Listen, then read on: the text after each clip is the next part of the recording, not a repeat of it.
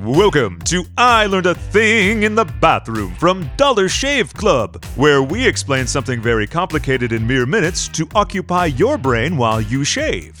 In this edition, we'll be answering the question How did dinosaurs have sex? As explained by someone who sounds smart because he's British.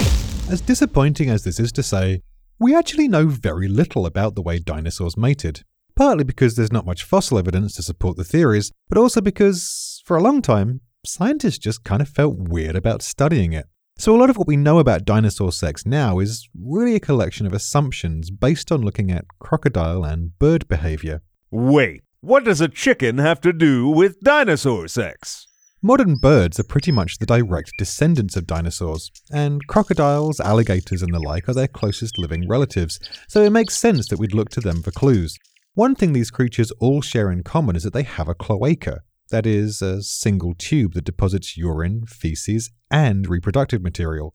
So this was also probably true of dinosaurs. Since in male birds the penis is generally concealed inside the cloaca until it's time to mate, it's safe to assume that dinosaur penises, likewise, were safely tucked away most of the time, rather than dragging along the ground and scaring the hell out of the mammals.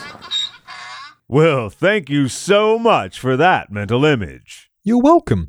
Hey, do you know how all those dinosaurs with huge spikes on their backs reproduced? Was it very carefully? No. Well, sort of. According to scientists at the Museum of Natural History in Berlin, regular doggy style, or, you know, dino style sex was impossible for creatures covered in large spikes. It's been suggested that the only way around this was for them to have sex in a form of prehistoric dinosaur missionary position, with the female laying on her side and the male rearing up over her, leaning his weight on her torso. That sounds surprisingly tender. The really surprisingly sensitive lover of the prehistoric world was actually the Tyrannosaurus rex. A recent archaeological discovery found that, despite its fearsome reputation as a leathery skinned, nigh invulnerable killing machine, the T Rex was actually very fond of nuzzling.